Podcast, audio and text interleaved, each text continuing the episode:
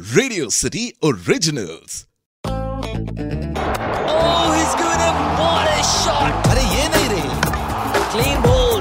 Was an in swinger. क्या पका रहे हैं Big appeal for caught behind, and he's given it. अरे बंद कर रे It's not a cricket podcast.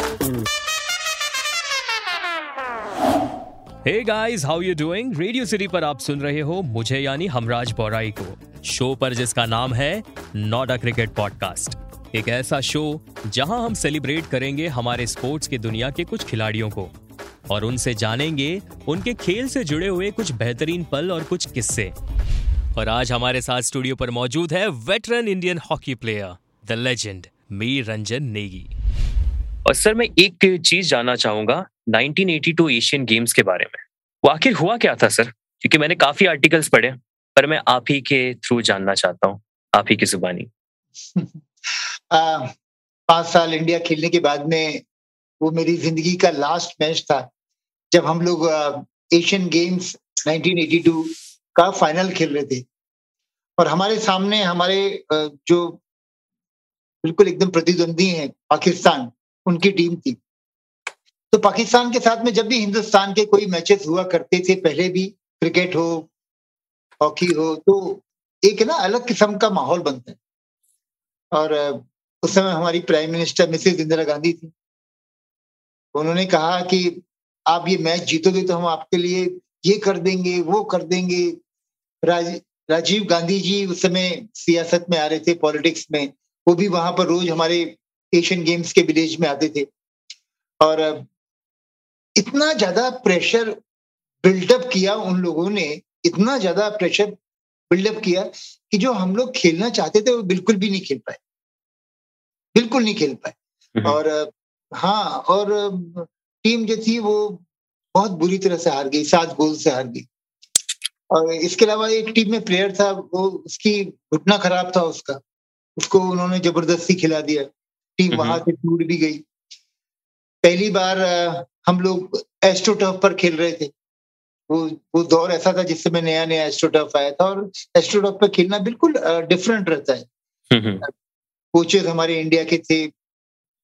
मालूम नहीं बिल्कुल नहीं चल पाई थी। और होता है कई बार कि एक का मैच आप बिल्कुल ही नहीं खेल पाए। लेकिन अगले दिन किसी अखबार वाले ने लिख दिया कि नेगी ने एक गोल का एक लाख रुपए लिए। और उसके बाद में जैसे एक होड़ सी लग गई।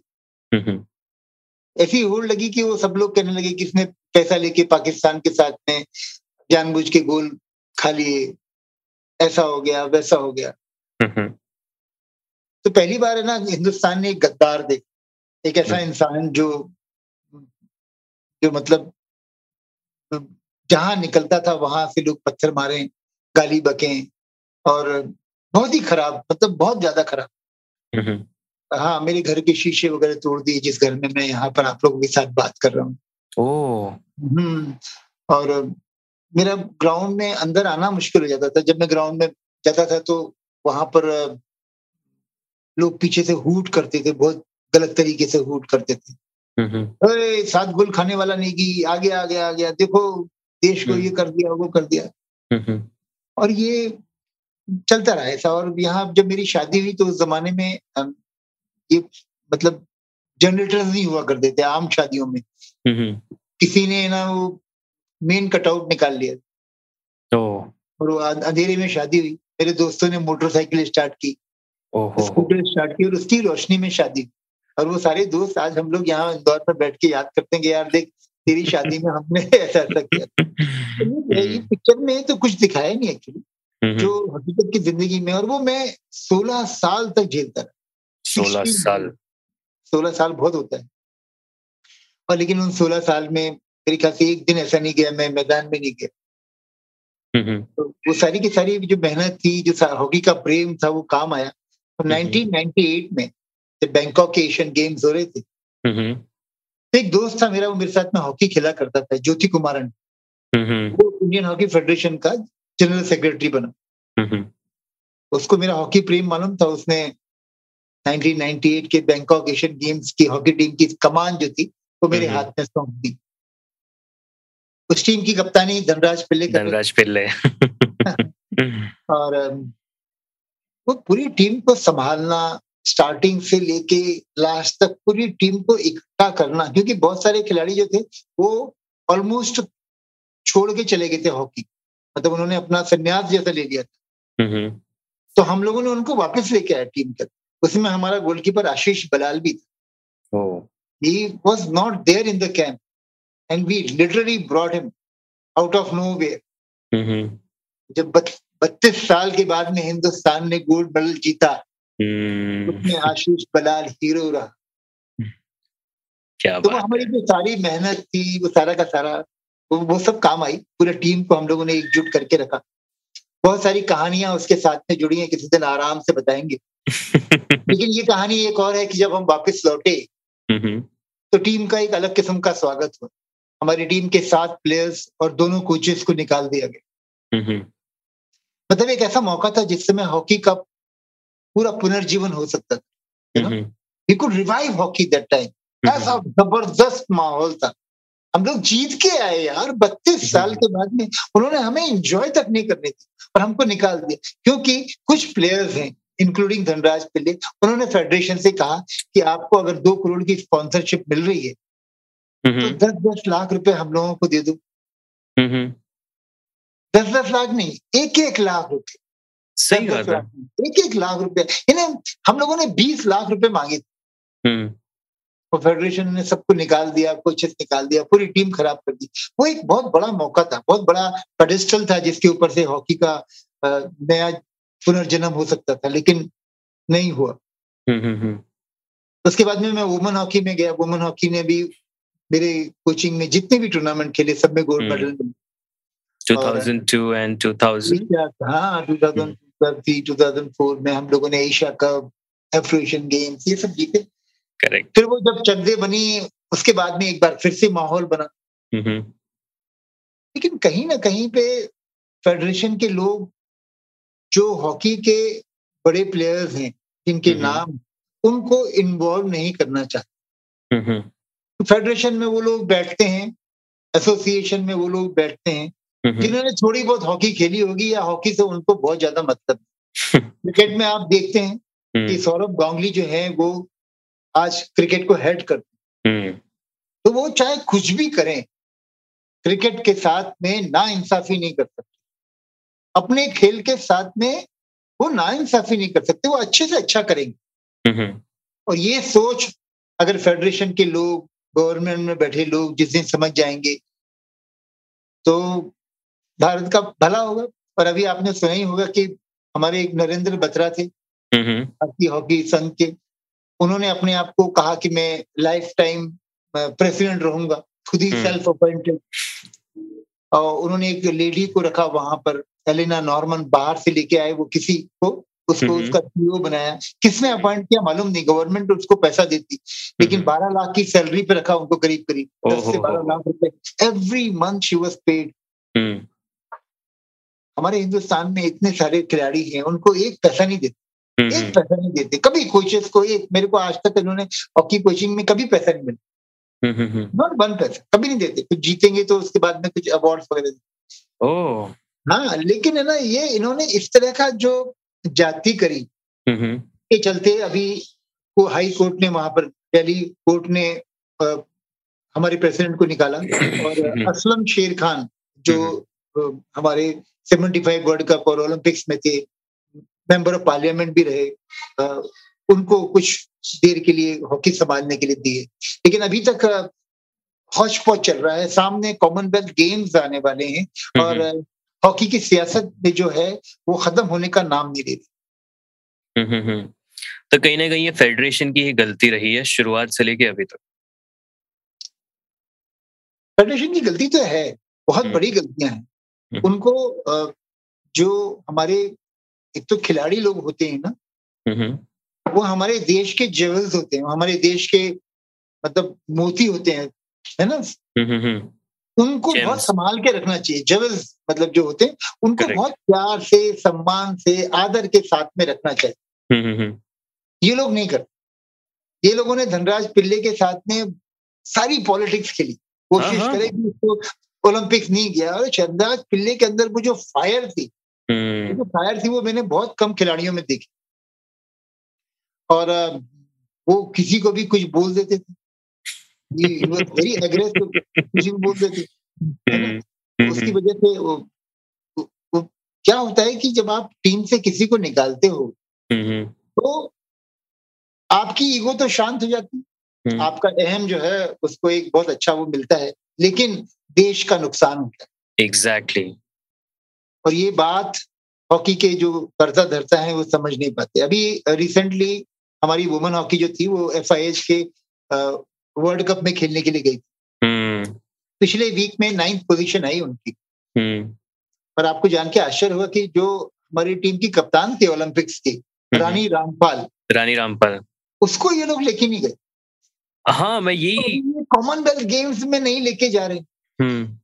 कॉमनवेल्थ गेम्स में अ टीम जिस लड़की ने लीड किया भारत को हम्म, सिंगल हैंडेडली जिसकी। वजह से हम लोगों ने इतना अच्छा ओलंपिक्स में प्रदर्शन किया।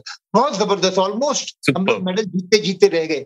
एग्जैक्टली उसको ये लोगों ने न जाने किन कारणों की वजह से टीम से बाहर कर दिया। और कोई बोलने वाला नहीं वहाँ पर कोई कहने वाला नहीं आज भी। खामियाजा कौन भुगतेगा? हिंदुस्तान भुगतेगा हिंदुस्तान भुगतेगा। हॉकी भुगतेगी।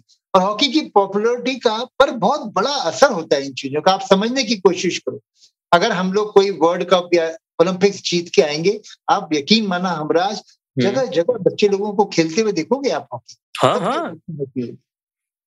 ये अभी रिसेंटली हुआ है जो टोक्यो ओलंपिक्स हुआ इसमें अगर आप मुझे पूछेंगे कि मुझे कैसा मैच अच्छा लगा मेंस और विमेन्स टीम में किसका मैच बेहतर लगा तो मैं बोलूँगा मुझे विमेन्स टीम का प्रदर्शन ज़्यादा बेहतर लगा। मतलब जिस तरीके से उन लोगों ने खेला है जो परफॉर्मेंस किए सविता पुनिया ने भी जिस तरीके से गोल रोका है मैं जो मैं मनी मन सोच रहा था कि मैं बोल रहा था मम्मी मम्मी नेगी जी खुश हो जाएँगे देख लेना। कि कोई गोलकीपर है आज के टाइम पे जो इतना फुर्ती दिखा रहा है। एंड वो मेंस हॉकी टीम से पीआर श्रीजेश एक बहुत ज़बरदस्त गोलकीपर के रूप में उभरी। मेरे हम्म। ख्याल से पिछले 20 सालों में मैंने इतना अच्छा गोलकीपर देखा नहीं। हम्म, हम्म, और वही बात सविता पूनिया की भी। करेक्ट मेंस हॉकी में श्रीजेश यहाँ पे ये पूनिया हम्म, दोनों क्या गजब का प्रदर्शन कर दिया मतलब विमेन्स टीम का तो ऐसा रहा मतलब वो मैच भले ही हार गए हो बट लेकिन पूरे इंडिया का दिल तो उनने जीत ही लिया है मतलब जो अभी फॉर्म है ना हम्म। जो आजकल हॉकी मतलब एक्चुअल में अगर देखा जाए ना तो लोग मैंने देखे बच्चे आजकल जब मैं स्टेशन से आता हूँ तो कई सारे लड़के लड़कियाँ हॉकी का किट लेके खेलने के लिए जा रहे होते हैं। मैं बोला हाँ यार कुछ तो है। जादू आ रहा है वापस। ध्यानचंद जी खुश हो हूँ जाएँगे। वर्ल्ड कप में है ना अगर ये लोग जीत के आते थे कोई बहुत बड़ी बात नहीं थी। सच में टीम बहुत अच्छा कर रही थी। हम्म। और अभी हमारी पोजीशन भी जो है हम्म, लड़कियों की काफ़ी अच्छी हो गई थी मेंस हॉकी में हम लोग पांचवी पायदान पे हैं वर्ल्ड में। हम्म, हम्म, क्योंकि जो पांचवी जो एक से लेके पाँच तक ये कभी भी ऊपर नीचे हो सकती। है हाँ हाँ। बहुत बड़ी बात नहीं। इट बिल्कुल। वाज नॉट कोई ऐसा कोई इम्पॉसिबल ड्रीम नहीं था जिसे हम हम्म। अचीव नहीं कर सकते हम्म, हम कर सकते थे हम्म, हम्म, लेकिन उन बच्चों पे विश्वास करना जो हमारे हम्म। देश के लिए वो ब्लू जर्सी में वहाँ पर खड़े हुए हैं उनके हम्म, अंदर वो भरोसा पैदा करना यू इंस्पायर देम एक ऐसे. आदमी को वहाँ खड़े करो हम्म। ये इन्होंने कभी सोचा नहीं two thousand three two thousand four के बाद में इन्होंने मुझे कभी वापस इंडियन हॉकी टीम में चांस भी नहीं दिया। मैंने कई बार बोलने इनको मौका दो। मैं है ना करके दिखाऊँगा कुछ। मुझे लग रहा था कि आपने शायद छोड़ दिया हो। ये लोग ने आपको नहीं, चांस नहीं, नहीं दिया। नहीं। इन्होंने चांस ही नहीं दिया। मैंने बहुत बार बोला इनको। तो गलत बात मैं इनको विश्वास दिलाता हूँ ये जितने फॉरेन कोचेज है ना इनसे अच्छा करके नहीं दिखाऊँ। ज़िंदगी में तो जो आप बोलो मैं हार जाऊँ। हम्म। जो बोले हार जाऊँ। एफ़ का कोर्स हमने टॉपर रहा मैं। हम्म। एनआईएस की पूरे कोचिंग प्रोग्राम का। हम्म। पूरे हिंदुस्तान। ऐसा थोड़ी हम लोग देख के बता दें किसी भी खिलाड़ी में क्या कमी है। और हम्म। अलग अलग जगह से लड़कियाँ आती हैं हिंदुस्तान की। उनकी हम्म। साइकोलॉजी अलग है उनको समझना अलग है। करेक्ट फॉरेन कोचेस दबा दुबू के इंग्लिश के ये कैलकुलेटर ये अपना लैपटॉप के ऊपर हॉकी नहीं खेल करेक्ट करेक्ट सकते यू हैव टू कनेक्शन होना चाहिए। हाँ पूरा अलग किस्म का वो फील है। हम्म।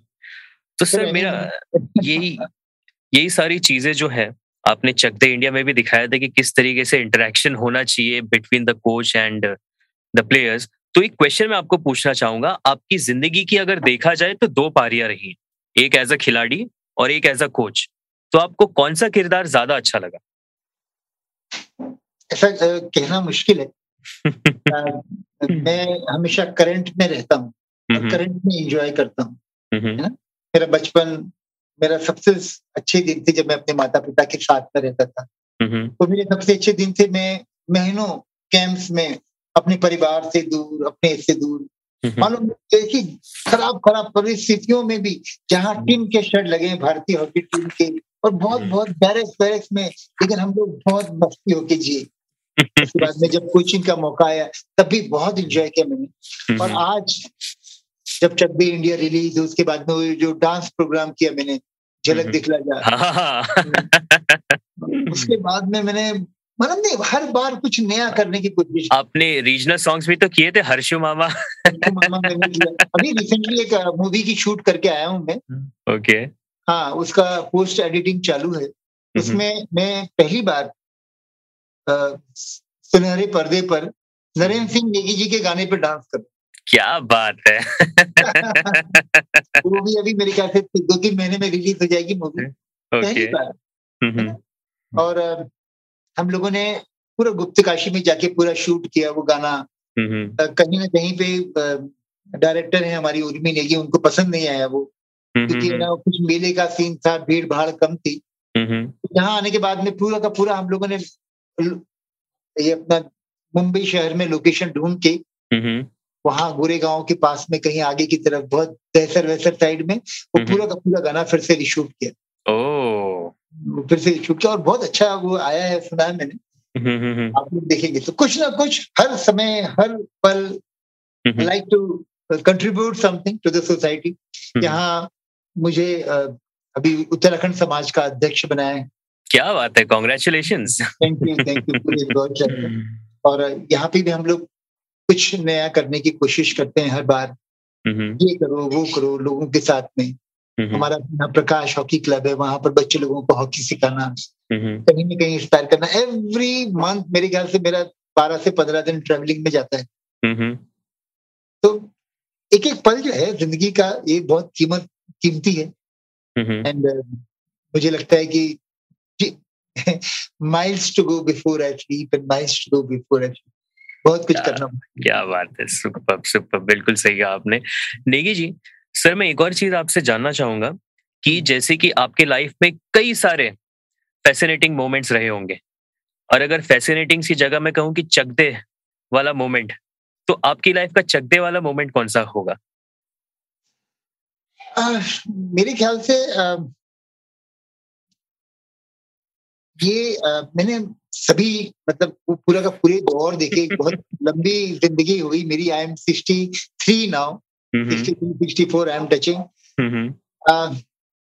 लेकिन जब वो जो मैंने डांस प्रोग्राम किया था तो पहली बार मैं नेशनल टेलीविज़न के ऊपर गया और डांस का प्रोग्राम जब खत्म हुआ उसके बाद से जो फ़ोन आना शुरू हुए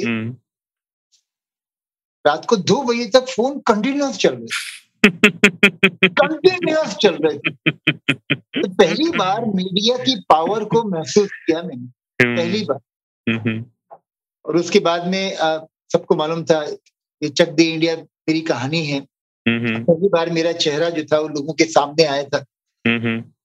और मेरा घर से निकलना मतलब एक तरह से मुश्किल हो गया। आपका कैमियो भी था उस मूवी में। तो लोग इतना भीड़ भाड़ ये वो मैं दिल्ली गया तो वहाँ पीछे लोग भाग रहे हैं आपके पीछे फ़ोटो खींचने के लिए ये करने के लिए। तो इतना ज़्यादा मतलब लोगों का प्यार मिला। वो अ, मैंने पहली बार महसूस किया कि आपको ना मतलब वो सेलिब्रिटीज लोगों को किस तरीके से ट्रीट करते हैं क्या करते हैं। और ना वो जितने भी बॉलीवुड के लोग थे वो कितने आदर और सम्मान और प्यार के साथ में मिलते थे। अ, मेरी ज़िंदगी में मैं सोचता हूँ कि एक सपना जैसा रहा वो पूरा का पूरा दौर पूरा पूरा। तो ऊपर वाले का बहुत आशीर्वाद बहुत धन्यवाद मानता हूँ मैं कि जो कुछ भी मैं आज हूँ उसमें उन सभी लोगों का योगदान है जिन्होंने मेरे को प्यार दिया जिन्होंने मुझे आगे बढ़ने के लिए प्रोत्साहित किया। प्रोत्साहित किया। Correct sir sir Chak De India की बात चल रही है तो मैं ये भी हमारे लिसनर्स भी जानना चाहेंगे कि इतने सारे प्लेयर्स में से आपको सबसे अच्छा ट्रेनिंग देने में किसे मज़ा आता था? तब वो कौन सा प्लेयर था जो तुरंत कैच कर लेता था कि ओ इस तरीके से हमें खेलना है। इसमें शाहरुख भी है वैसे। अगर हाँ, आप चाहो तो उठ के भी number one actually okay he was number one oh he was number one ये जितने भी एक्टर्स होते हैं हम्म ये लोगों की है ना ग्रेस्पिंग पावर बहुत तगड़ी होती है। हम्म बहुत मतलब बहुत ज़्यादा तगड़ी रहती है। हम्म और इनको ये लोग बहुत ऑब्जर्वेंट रहते हैं कि मतलब कौन क्या कर रहा है कैसे क्या कर रहा है। तो हम्म। उनके दिमाग में एक बार बैठ जाता है कि ये ऐसा करना है। हम्म। तो बकायदा वैसे ही करते हैं। जब मैंने इनको ट्रेनिंग देना शुरू किया ये लड़कियों को जो चक दी इंडिया में थी हम्म। तो एक दो को छोड़ के किसी को हॉकी खेलना आता नहीं था। हम्म। तो जब ये हिट मारती थी तो वो हॉकी स्टिक ऊपर से निकल जाती थी बॉल वहीं रह जाती हम्म। तो वो हंसती थी। हम्म। मैंने कहा आप हंस रहे हो। हम्म। आज से छह महीने बाद आपको हिंदुस्तान टीम का कलर पहनाया जाएगा। और हम्म पूरा देश आपको देखेगा और ये कहेगा कि लड़की को खेलना नहीं आता। करेक्ट। और जब उसकी फिर वो ट्रेनिंग शुरू हुई उसके बाद में इतनी मेहनत करी उन लोगों ने इतनी मेहनत करी कि पूरी मूवी अगर आप देखते हैं हमराज आप कह नहीं सकते कि ये हॉकी प्लेयर नहीं है। हाँ हाँ। बिल्कुल सही। गोलकीपर कोई हम्म, नहीं कह सकता कि वो उनका हर एक अंदाज उनका चलने का तरीका उनका ये हम्म, लेकिन यस शाहरुख जी के साथ में काम करने का मौका मिला। दो साल हम लोग साथ में थे। हम्म, और इट वाज अमेजिंग मतलब उनके जितने भी डायलॉग्स हैं वो हम्म। एक बार वो पढ़ लेते हैं वो दो तीन पेज के तो दोबारा उनको देखने की ज़रूरत नहीं है। और कभी भी ऐसा नहीं हुआ कि कोई पूरे शूट के दौरान उनका कोई भी एक भी फंबल हुआ हो। एक भी फंबल नहीं है। हम्म, है ना? इतनी। और मुझे याद है हम लोग जब एक्चुअल मैचेस का शूटिंग कर रहे थे जैसे पेनाल्टी कॉर्नर का शूट कर रहे थे। हम्म, हम्म, हम्म, तो पेनाल्टी कॉर्नर शूट कर रहे थे तो जो हमारे उसके प्लेयर थे उनको बोला साउंड कैमरा एक्शन हम्म, तो उसने वो बॉल फेंकी तो इनसे बॉल रुकती नहीं थी। हम्म, टेंशन की वजह से। हम्म, हम्म, बॉल रोकनी पड़ती है ना पेनाल्टी कॉर्नर में? ऐसे पीछे से एक आदमी बॉल रोकता है फिर दूसरा आदमी हिट लगाता है। हम्म, हम्म, वो ड्रैग क्लिक फेंकता है। हम्म, हमारी लड़कियों ने आप विश्वास करोगे दस में से दस। एकदम रोक तो वो लोग परेशान हो जाते थे। हाँ, how somebody can do like this हाँ, हाँ, और वो एक एक सीन है उसमें। हम्म, तो एक शिल्पा शुक्ला है वो गुंडा रहती है टीम की हाँ, हाँ, हाँ, हाँ, हम्म, बिंदिया नायक नाम रहता है Bindiya Naik last penalty stroke जो है वो भारतीय हॉकी हम्म। टीम का वो मारती है हम्म। तो शुरू में कुछ एक्शन होती है जिसमें मैं गोलकीपर को गाइड करता हूँ कि तुम खड़े रहना बेटा ऐसे करके सीधे होके खड़े रहना ऐसा करके हम्म। मैं जब गाइड करता हूँ ना हम्म। खान गाइड करते हैं जब उसको हम्म, तो पूरा कैमरा पैन होता है पीछे की तरफ़ जाता हम्म। है और ये पेनाल्टी स्ट्रोक फेंकती है। हम्म। वो हॉकी प्लेयर नहीं है वो तो एक्ट्रेस है। हम्म, हम्म, उसने जिस तरीके से कोने में पेनाल्टी फेंकी कोई कह नहीं सकता कि ये हॉकी प्लेयर नहीं। हम्म, एक शॉट पर बिल्कुल उसने वो कोने में पेनाल्टी स्ट्रोक फेंकी। गोलकीपर को बोल दिया गया था कि आपको थोड़ा सा ऊपर डाइव मारना है। हम्म, ऑस्ट्रेलियन गोलकीपर ने ऊपर डाइव मारी और हिंदुस्तान जो था वो जीता।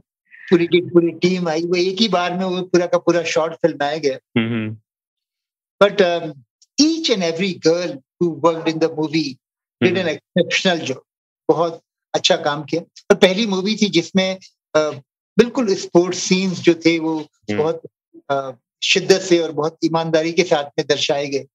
हाँ एकदम प्रॉपर हम्म। सीन्स बिकॉज़ मैंने काफ़ी चीज़ें देखी क्योंकि मैंने आपका एक इंटरव्यू देखा जिसपे मुझे ये पता चला कि थ्रू आउट द मैच में जितनी भी हॉकी खेली गई है सारा का सारा आप ही ने ट्रेनिंग किया हुआ है और आप सुबह चार बजे उठते थे और साढ़े नौ बजे सोते थे। हम्म। मतलब सुबह चार से नाइन थर्टी मतलब चार से छह शायद आप शाहरुख को ट्रेन करते थे और उसके बाद बाकी के लोगों को। मैं सही कह रहा हूँ? तो हाँ लड़कियाँ तो बहुत बारिश के समय में बारिश हो रही है वहाँ पर और हम लोग भाग रहे हैं मैरिन ड्राइव के ऊपर। हम्म, हम्म, मैरिन ड्राइव सबके तरफ़ उनको भागना नहीं आता था। हम्म, हम्म, वो तो कैट वॉक करना आता है उन लोगों को भागना कहाँ से आता है? थी सर ये प्रॉब्लम है। मैं बोला क्या प्रॉब्लम है? सर ये मैंने बोला क्या हुआ? बोला ये कलर हमारा है ना डार्क हो रहा है। हम्म, मैंने कहा ये फ़िल्म में बहुत अच्छा दिखेगा आपका। हाँ, हम्म, तो उनको जब बोलो ना आपकी फ़िल्म में अच्छा दिखेगा। इस तरीके हम्म, से। ये और वो हम्म। तो दो मान जाते थे। हम्म, एंड उनका पूरा फिटनेस प्रोग्राम वगैरह बनाया गया था। हम्म, लड़कियों ने बहुत मेहनत की सच में बहुत मेहनत की। सुबह चार बजे उठ के वहाँ बोरीवली से आना उसके बाद में दिन में वो पूरा का पूरा उनका रीडिंग सेशन होते थे। जो हम्म, हरियाणवी लड़की अपनी पहाड़ की है चित्रा शेरावत हाँ हाँ। तो हम्म, उसकी क्लासेस चलती थी कि हरियाणवी कैसे बोलना चाहिए। हम्म, बहुत ज़्यादा प्रोफेशनलिज्म था। यशराज फ़िल्म अपने आप में एक बहुत बड़ा फ़िल्म मेकर है वो लोग। हम्म, क्योंकि छोटी छोटी चीज़ों पर बहुत ज़्यादा ध्यान देते हम्म, हैं एंड दैट इंटायर जर्नी बहुत बहुत अमेजिंग थी बहुत amazing और बहुत अच्छा हम लोगों के रिलेशन था और अभी भी है। हम्म। नहीं वो गेम जिस तरीके से आपने कोरियोग्राफ किया था इन टर्म्स ऑफ़ हॉकी किस तरीके से खेलना है मतलब दिखने में लग रहा था कि हाँ सच में कोई खिलाड़ी खेल रहा है। मतलब मी बीइंग ऑडियंस मैं जब देख रहा हूँ तो मुझे लगता है कि हाँ यार क्या गोल रोका यार क्या मोमेंट है क्या ड्रैग फ्लिक है। सुपर यार आउटस्टैंडिंग सर एक थोड़ा सा कसक रहेगी मेरे मन के अंदर। हम्म कसक दो बातों की थी। एक बात तो ये थी कि है ना मैं चाहता था कि चक दे इंडिया का एक सीक्वल और बने। ये मैं भी कल सोच रहा था कि बन जाता तो मज़ा आता कि after that match what happened with Kabir Khan आगे क्या होता है? Being that coach because it was the coach जो ये मोमेंट लेके आया थ्रू आउट द टीम तो वो जीत के बाद जब वो उतना तो दिखा दिया उन्होंने कि वो वापस उस गाँव चले जाता है। सब लोग हम्म। उसे अप्रिशिएट करते हैं। तो बाद में क्या हुआ? आई प्रॉमिस यू कि। वो जो चक दे इंडिया की जो मूवी है ना उसकी उससे भी पावरफुल स्टोरी उसके बाद की है। ओके फिर तो बननी चाहिए। है। आप विश्वास नहीं करोगे कि ऐसा भी हुआ। हम्म, हम्म, हम्म, हम्म। स्टोरी उस दिन आएगी जिस दिन है ना चक पार्ट टू बनेगी कभी कोई अप्रोच श्योर मैन हम प्रे करेंगे कि भैया जल्द से जल्द आए और हमें देखने को मिले या क्रिकेट के लिए। तो वैसे ही इंडियन हॉकी लीग भी थी। तो कहाँ क्या कमी रह गई मतलब? सब कुछ सही तो चल रहा था। हाँ ये हॉकी इंडिया ने एक ना हॉकी लीग चालू करी। हम्म, हीरो हॉकी इंडिया लीग और उसमें स्टार स्पोर्ट्स पर मुझे स्पेशल कमेंटेटर के रूप में बुलाया गया हम्म, अच्छा प्रयास था बहुत बढ़िया प्रयास था। हम्म, काफ़ी अ, अच्छे स्पॉन्सर्स आए और उन्होंने काफ़ी पैसा भी डाला। हम्म, लेकिन जो लोग मैनेज करते थे जो लोग मैनेज करते थे उस उस पैसे को और सारी की सारी चीज़ों को उन्होंने कहीं ना कहीं पे स्पॉन्सर्स का दिल दुखाया। हम्म, और उसमें बहुत सारा गफलत भी हुआ। हम्म, ऐसा हो नहीं सकता कि इतनी सक्सेस के बाद वो हॉकी इंडिया लीग कंटिन्यू नहीं हो पाई। Exactly exactly. नहीं नहीं हो हम्म। पाई। वो मालूम नहीं क्या हुआ। पहली बार जो था वो हमारे खिलाड़ी जो थे हम्म, वो जो वर्ल्ड के दिग्गज खिलाड़ी हैं सबसे बड़े खिलाड़ी उनके साथ में खेलने का उनको मौका मिला। और उनका जो डर था हम्म, उनके अंदर का जो वो था वो सब निकल गया। सारे जो खिलाड़ी थे उनके हाथ में फ़ोन जो थे उनके ब्रांड्स चेंज हो गए। हम्म, क्योंकि पैसा आना शुरू हुआ जब हॉकी इंडिया की लीग में तो हम्म। सब लोग आईफोन लेके घूमने लग गए बच्चे लोग। हम्म, उनके हेयर स्टाइल जो थी वो एकदम से ज़बरदस्त। फ्लैम्बॉयंट आ गई कपड़े वपड़े हाँ। स्टाइल हो गई पूरा मतलब चेंज हो गया था हॉकी का। तो एक बार ऐसा लगा कि हमारा गोल्डन पीरियड वापस आ रहा है। और हाँ, उसका एडवांटेज जो था वो भारतीय हॉकी को मिलेगा ही मिलेगा ऐसा हो ही नहीं सकता कि ना मिले जिस तरीके से माहौल बना। लेकिन जैसा मैंने कहा कि उसके अंदर बहुत सारी गलतियाँ थी बहुत सारी वो था तो इस जिसकी वजह से वो लीग जो थी वो बंद कर दी गई। और वो लीग बंद करने के बाद में धीरे धीरे करके लोगों ने फिर हॉकी के बारे में बात करना भी बंद कर दिया। हम्म, अब जब भी ओलंपिक्स आते हैं जब भी कॉमनवेल्थ गेम्स आते हैं जब भी वर्ल्ड कप आता है हमारी जो राष्ट्रीय भावना है हम्म, वो कुलांचमान लगती है कुलांचमान हाँ। हाँ, आप ग्रास रूट लेवल पर देखें। हम्म, तो आज भी इंदौर में एक मैदान नहीं है जहाँ पर बच्चे लोगों को आप सिखा हम्म। एक मैदान नहीं। इंदौर कितना बड़ा शहर है आप हम्म। गूगल करके देख लें हम्म, हम्म, स्वच्छ शहर। हम्म, और ये सिर्फ़ यहाँ नहीं है ऐसा हम्म, बहुत सारी जगह है जहाँ पर आज भी टूटी हॉकी स्टिक से बच्चा हॉकी खेलता है। वहाँ पर टॉप लेवल पे क्या हो रहा है हमें मालूम नहीं। हम्म, जब तक इस लेवल पे काम नहीं होगा हम्म, हम्म, हम्म, यकीन मानना देश में इसी तरह से हॉकी चलती रहेगी इसी तरह से जब भी फुटबॉल का वर्ल्ड कप आएगा हिंदुस्तान की टीम को कभी एंट्री नहीं मिलेगी। हम्म, हम्म। बिल्कुल सही बोल रहे हो आप। हाँ तो ये है ना सबका एक कंबाइंड एफर्ट मिले और उसमें कोई एक ऐसा आदमी आए जो इस बात को महसूस करे कि आजकल है ना जो युद्ध हैं वो मैदानों में होते हैं खेल के हम्म। मैदानों में। और जब देश हारता है ना तो ऐसा लगता है जैसे हमारी नाक कट गई। करेक्ट। है कि नहीं? आप एक आदमी को चढ़ाते हो ऐसा नहीं है। कितने आप कुछ अच्छे ऐसे प्रयास करिए जिससे जगह जगह पे एक है ना ऐसा युवा डेवलप हो जो बहुत तंदुरुस्त हो बढ़िया हो ये मोबाइल और ये सब खेलों से दूर हम्म, अपने आप को अपने देश के खेलने के लिए तैयार करे। करेक्ट तब तो होएगा रियली चक दे इंडिया बिल्कुल सर बिल्कुल। अब ये मेरा आखिरी सवाल सर। आपका एक मैसेज जो लोग आपकी तरह बहुत ही मशहूर हॉकी प्लेयर्स बनना चाहते हैं जो देश के लिए खेलना चाहते हैं। तो आप क्या मैसेज दोगे ऐसे एस्पायरिंग हॉकी प्लेयर्स को?